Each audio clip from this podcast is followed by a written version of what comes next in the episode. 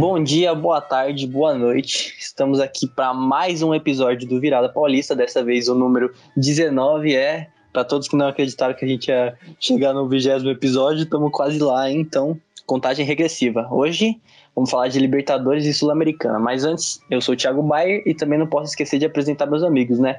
Guilherme Campos, dá um salve pro pessoal aí. Opa, galera, sejam muito bem-vindos a mais um episódio do nosso podcast. Espero que vocês gostem. Guilherme Campos, curto, grosso, direto e objetivo, né? Poucas palavras. E o nosso grande amigo Levi Jambeiro também. Salve rapaziada, espero que vocês gostem desse episódio. Estamos chegando no vigésimo, hein? É, tá muito perto, mas aproveita e acompanhe o 19 episódio. Bora! Bom, antes de a gente passar pro nossos temas, né? Vamos dar aquela passadinha rápida pelas indicações da semana, né? O virada, o virada indica dessa semana. E eu vou começar com o Guilherme Campos mesmo. Guilherme, fala aí pra gente o que, que você trouxe de indicação aí. Eu vou indicar um perfil do Twitter chamado Igor Santos. Igor com H. E o arroba dele é Igor Santos underline 10. Ele é um cara que ele é um scout, analista de futebol. Ele traz muita coisa legal lá, taticamente, que é muito interessante de ver, né? Algumas atuações de alguns jogadores ele destaca. Inclusive o vídeo que a gente pegou e postou na, na página do Virada no Instagram do Miranda, na atuação do Miranda contra o Racing. Ele que fez esse vídeo, então ele é um cara que é muito bom. Se vocês gostam do lado mais tático, mais analítico assim do futebol, acompanha lá que ele é muito bom. Para quem gosta aí de uma análise tática, né, um, um aspecto mais de scout mesmo dos atletas, eu acho que é uma boa indicação. Mas agora eu vou passar para o Levi. Levi, qual é o seu destaque aí? Qual é a sua indicação dessa semana? A minha indicação dessa semana é um pouco diferente das que eu indico anteriormente.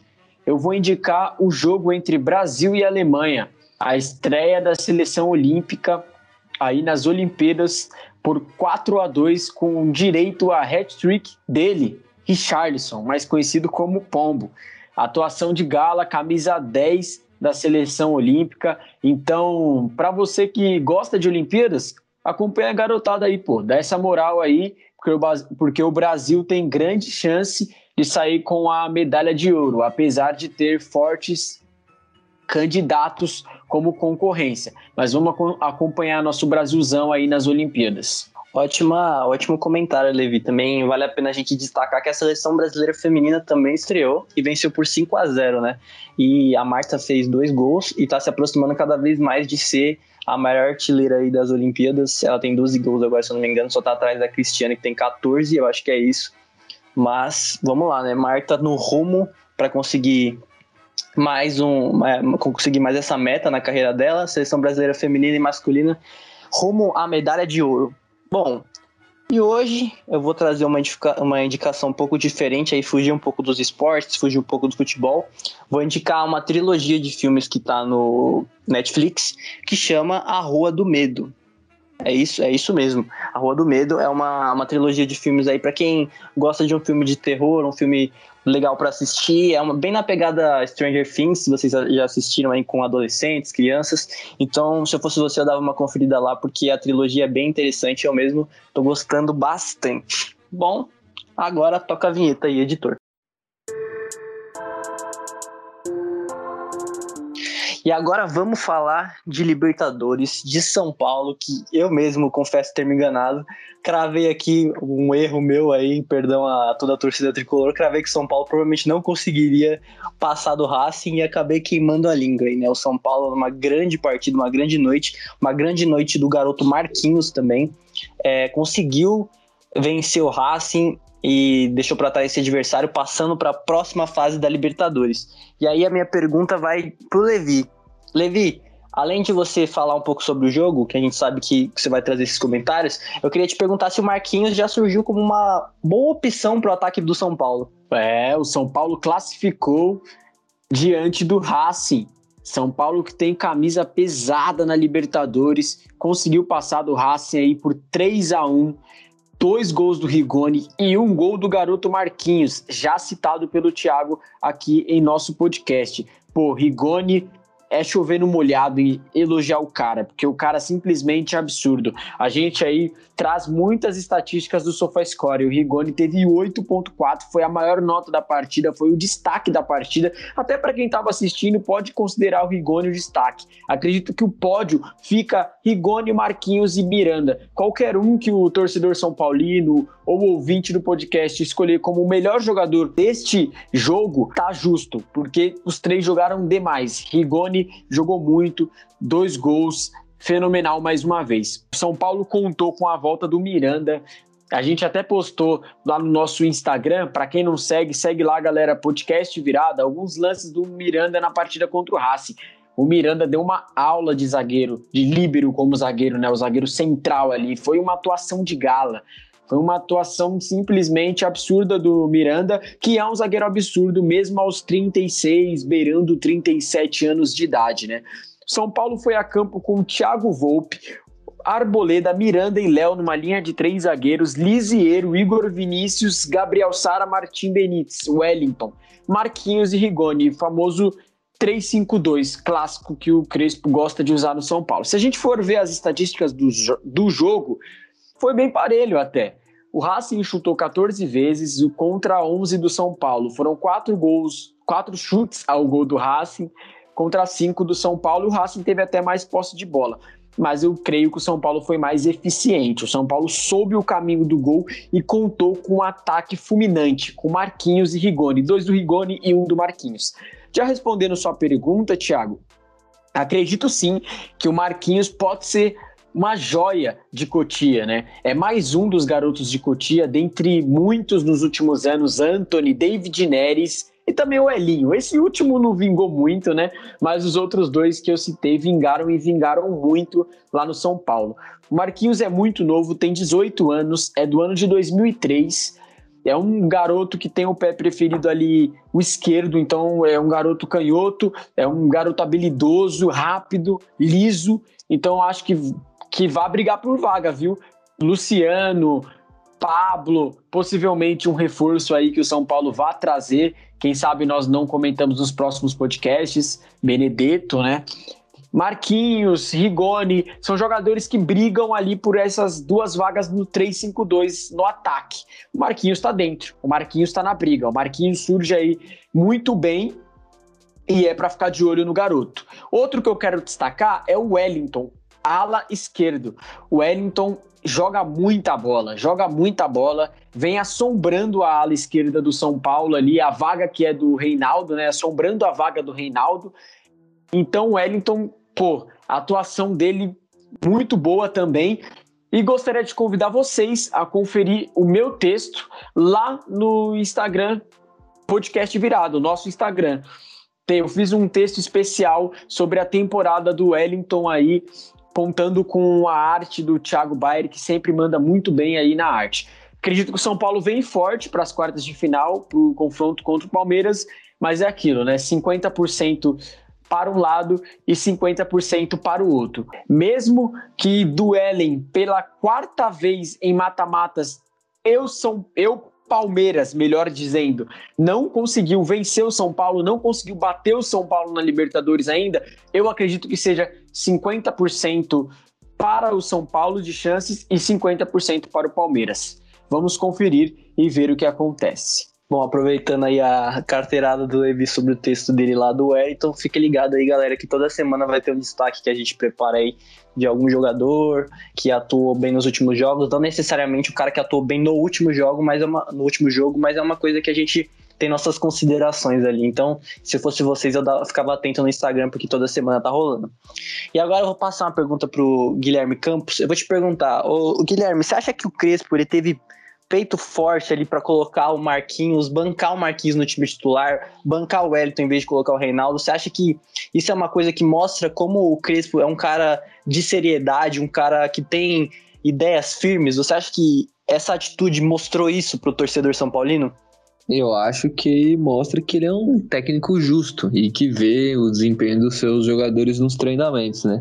E não tem medo de colocar moleques da base.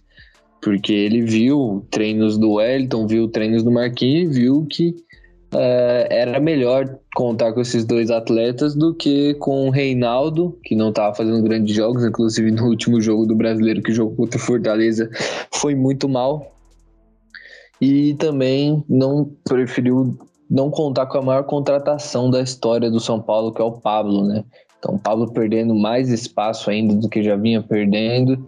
E, pô, são dois bons jogadores, duas boas promessas aí que o São Paulo tem em mãos e pode lapidar aí para quem no futuro renda tanto dentro de campo quanto financeiramente. Bom, falando um pouco do jogo, eu achei a postura do São Paulo brilhante fora de casa, pressionando o Racing, indo para cima, completamente diferente do São Paulo de alguns jogos atrás que a gente estava vendo, que era uma equipe que estava um pouco meio desmantelada, assim, naquele estilo de jogo que veio do Paulista, não conseguia fazer, né, o que estava fazendo antes, e sofrendo muito com lesões.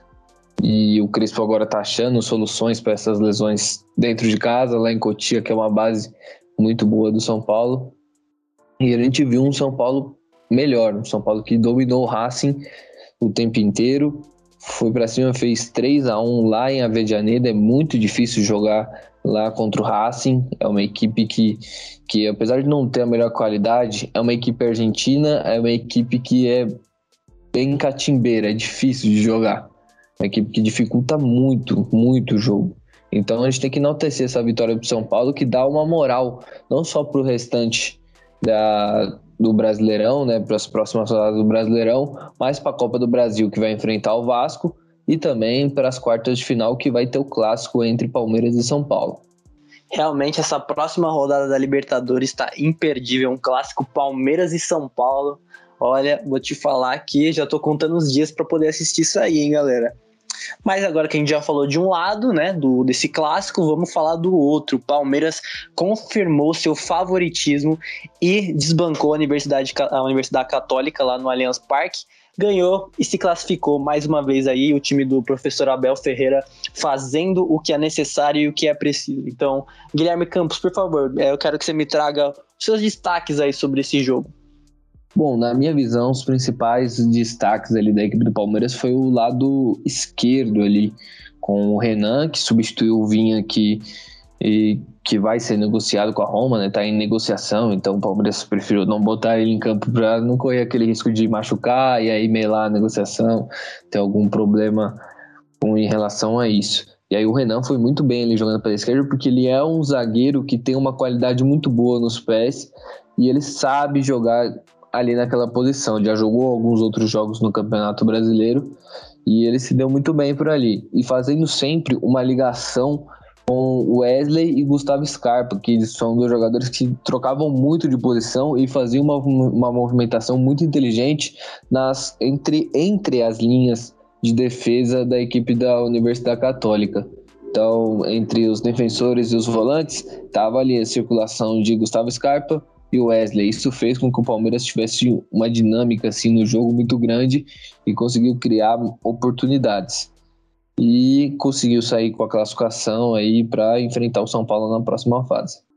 Muito bom. E Levi, o professor Abel ficou um pouco irritado ali na coletiva de, de imprensa, reclamando que as perguntas já estavam sendo feitas muito mais sobre o jogo contra o São Paulo e não não estava sendo parabenizado pela, por essa vitória contra a Universidade, a Universidade Católica. Você acha que o professor Abel está pegando um pouco no pé demais da imprensa? O que, que você acha dessa, da, dessa postura dele?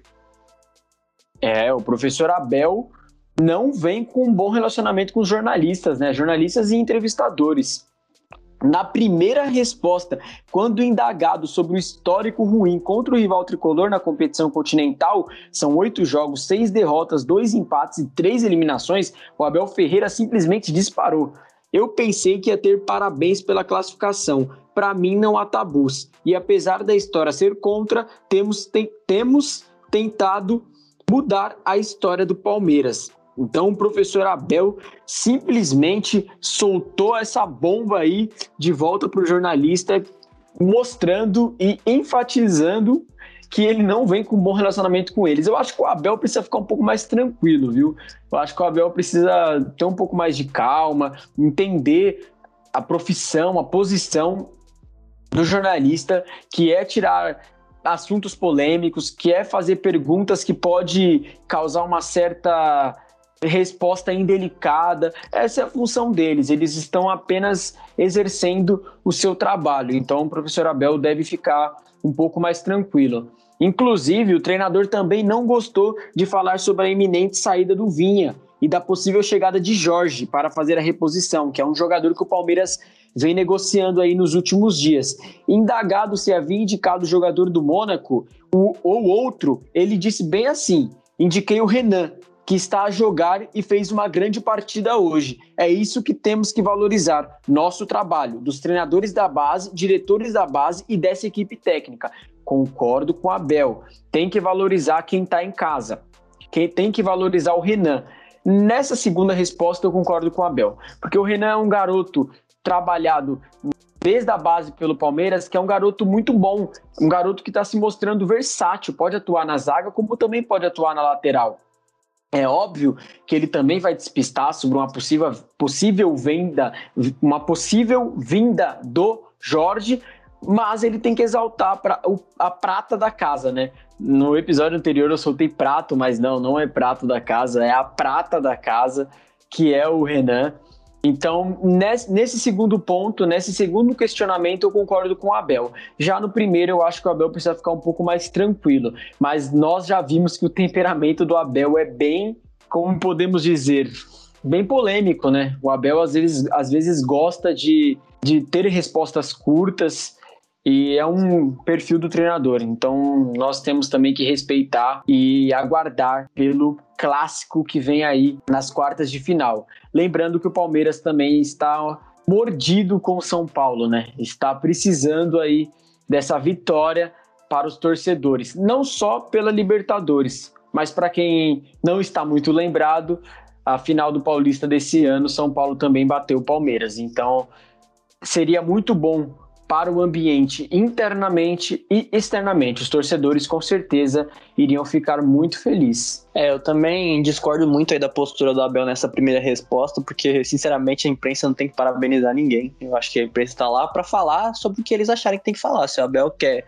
só as perguntas que ele quer, é melhor que a própria assessoria de imprensa do Palmeiras faça as perguntas para ele, né? Sinceramente, achei bem desnecessário. Vamos passar aí para o último jogo de, dessa semana, que foi o Santos, acabou de acontecer nessa quinta-feira que a gente está gravando o podcast, contra o Independiente, né? Esse jogo que foi repleto de discussões, né? O Independiente tentou boicotar o Santos aí, falando que o Santos tinha escalado o Caio Jorge injustamente, enfim, a, a Comebol né, não puniu o Santos, até porque o Santos estava certo, perguntou para a Comebol antes como poderia escalar o Caio Jorge, se poderia escalar o Caio Jorge.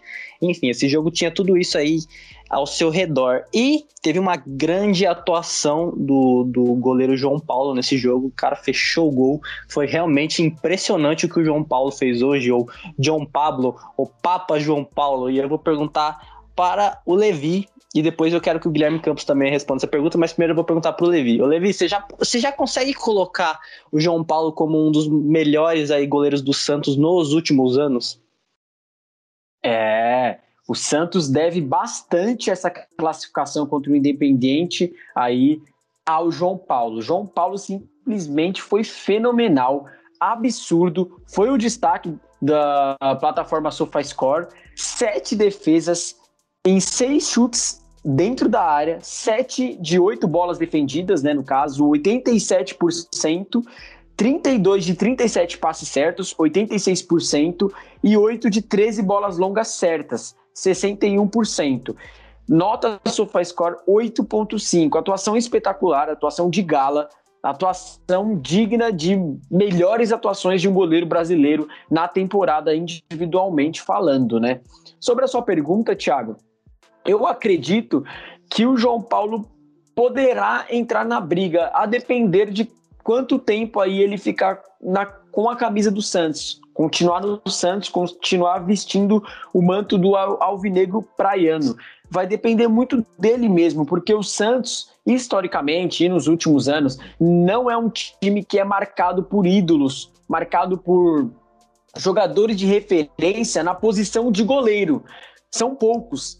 É, até se você pegar própria história do Santos mesmo são poucos. Então o João Paulo ele pode sim, sim ser um destaque. Eu lembro o último, o Rafael, que foi um destaque ali com a camisa do Santos. O Vanderlei foi um destaque por determinado ponto, mas por determinado ponto também não foi, né? Então, não sei se podemos colocar o Vanderlei nessa prateleira, mas o João Paulo com certeza ele pode estar. O João Paulo com certeza tem as condições de estar. Então, respondendo sua pergunta, eu acredito sim que dependendo do próprio João Paulo e do Santos, do quanto tempo ele ficar na equipe, porque estar numa prateleira de, de goleiros mais importantes, de goleiros mais identificados com a torcida e com o clube, eu acredito que isso é muito envolvido o tempo que ele fica no clube, né? O tempo que ele vai passar no clube, sendo jogador do Santos.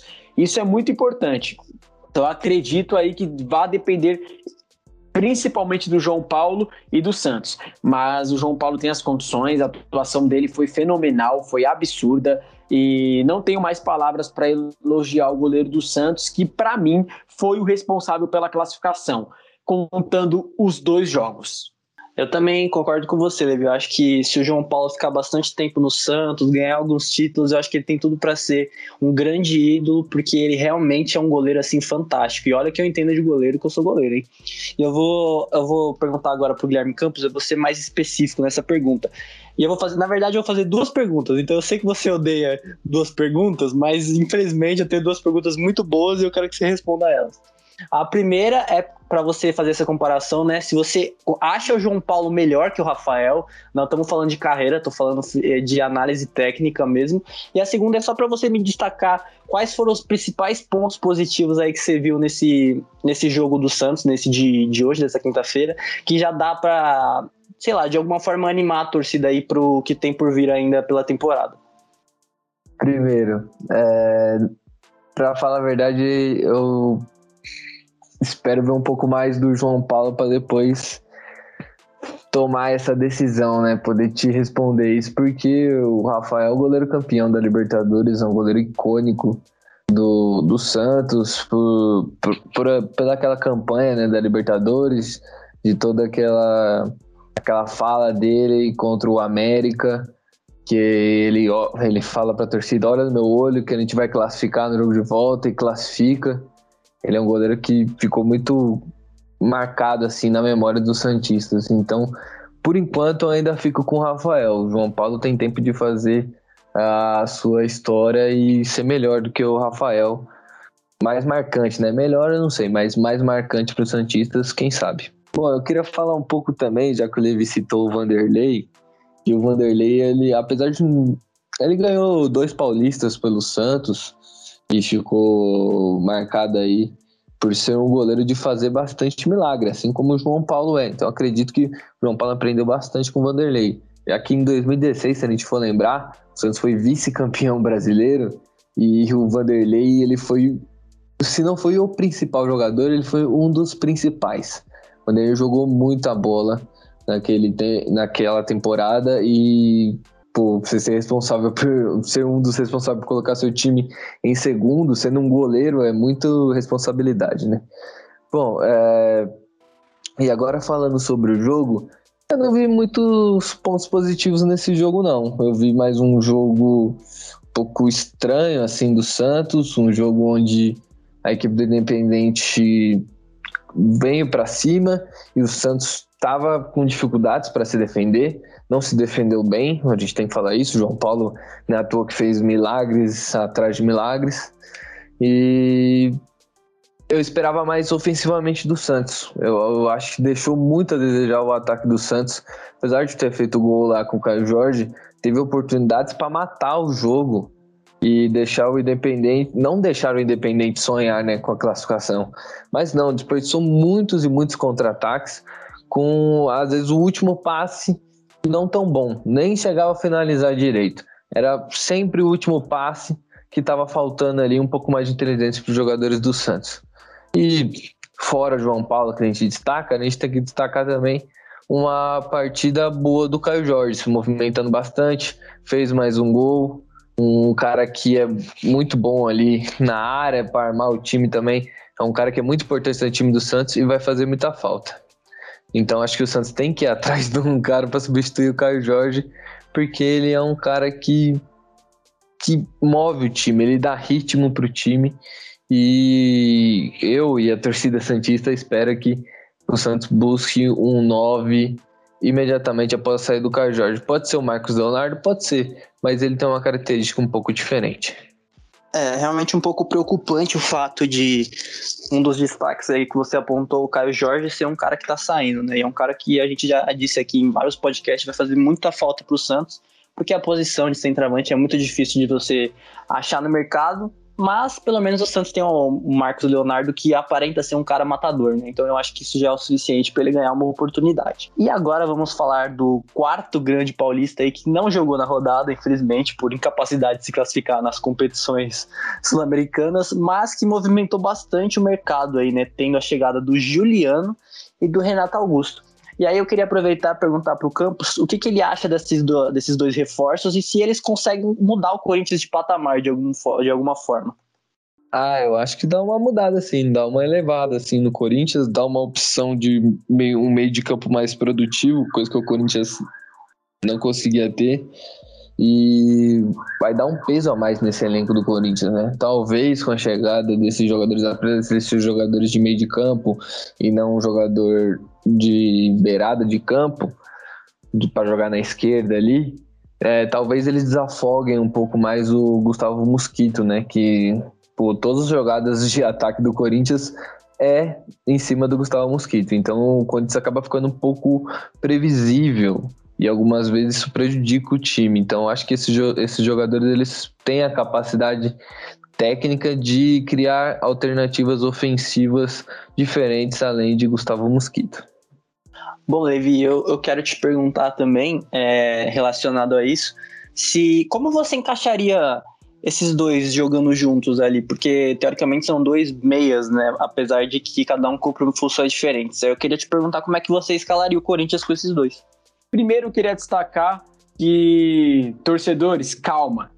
Como citado pelo Thiago, quarto grande paulista, o Corinthians não é o quarto grande paulista em relevância histórica ou em relevância do próprio time no momento, tá? Ele só falou quarto grande paulista porque é o quarto time a ser citado nesse episódio. Então, torcedores corintianos podem ficar tranquilos, porque não foi nenhuma alfinetada ou algo do tipo. Agora, comentando sobre a pergunta que o Thiago me fez, eu acredito que o, que o Silvinho vai escalar 4-1-4-1. Acredito que seja Cássio, Fagner, João Vitor, Gil e Fábio Santos, como provavelmente vem sendo. Provavelmente não, vem sendo assim, provavelmente vai continuar assim, até porque o Piton tem consultas aí da Itália e provavelmente não vai ficar no Corinthians. O Corinthians precisa vender 70 milhões de reais em jogadores. Isso está no plano para 2021. Então o Corinthians o Piton é uma das peças que o Corinthians pretende se desfazer aí se vier proposta.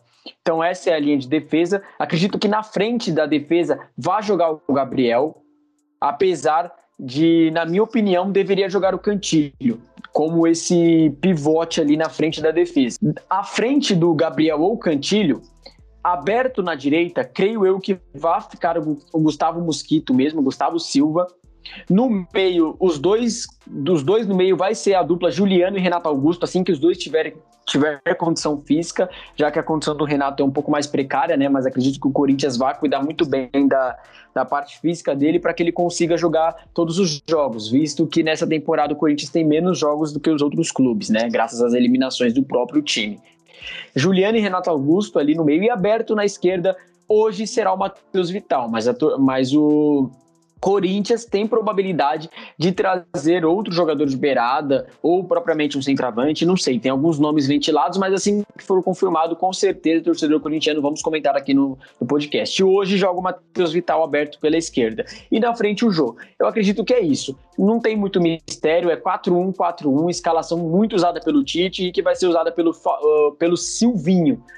É, acredito também que possa ter uma pequena mudança na questão de Juliano ser aberto na esquerda, no lugar do Matheus Vital, e o Cantilho jogando no meio. Ou seja, Gabriel, Mosquito na, na direita, Cantilho e Renato Augusto, Juliano na esquerda e João na frente. Acredito que pode ser isso também. Mas de antemão, a minha escalação, a minha primeira escalação seria a escalação que, que eu iria acreditar que o Silvinho vai escalar isso aí, que o Silvinho vá a campo com isso aí.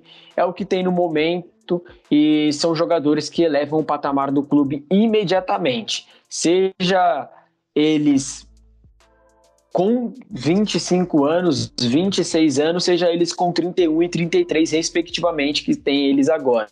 Acredito que são jogadores para chegar e jogar e agregar experiência ao time e elevar o patamar do time. O Corinthians precisa ser mais cobrado e precisa mostrar resultados agora. Se tem uma coisa que está óbvio, é que o Corinthians precisa mostrar resultados agora. Então é isso, torcedor corintiano. Fique feliz porque Juliano e Renato Augusto são reforços para chegar e jogar no clube. Gente, pelo amor de Deus, como o Levi disse aí, eu falei quarto porque tava na ordem que eu tava falando. Pelo amor de Deus, velho, não vem apedrejar meu carro, já nem tenho carro. Então, por favor, velho, eu não falei que o Corinthians tá, não é na, é na ordem que a gente tava fazendo o programa, hein? Pelo amor de Deus, gente. Bom, é, ficamos por aqui, né? Esse é mais o final, mais um final de mais um episódio aí do Virada Paulista. E eu vou despedir, me despedir agora dos meus amigos, mas eu vou fazer um pedido para eles, que eu, eu, sou assim, né? Eu sou o cara que incisivo. Então, vocês têm, vocês se despeçam e vocês têm um último comentário a fazer de quem ganha o jogo, Palmeiras ou São Paulo, sem justificativo. Eu quero seco, quem ganha? Vai, Levi, você primeiro.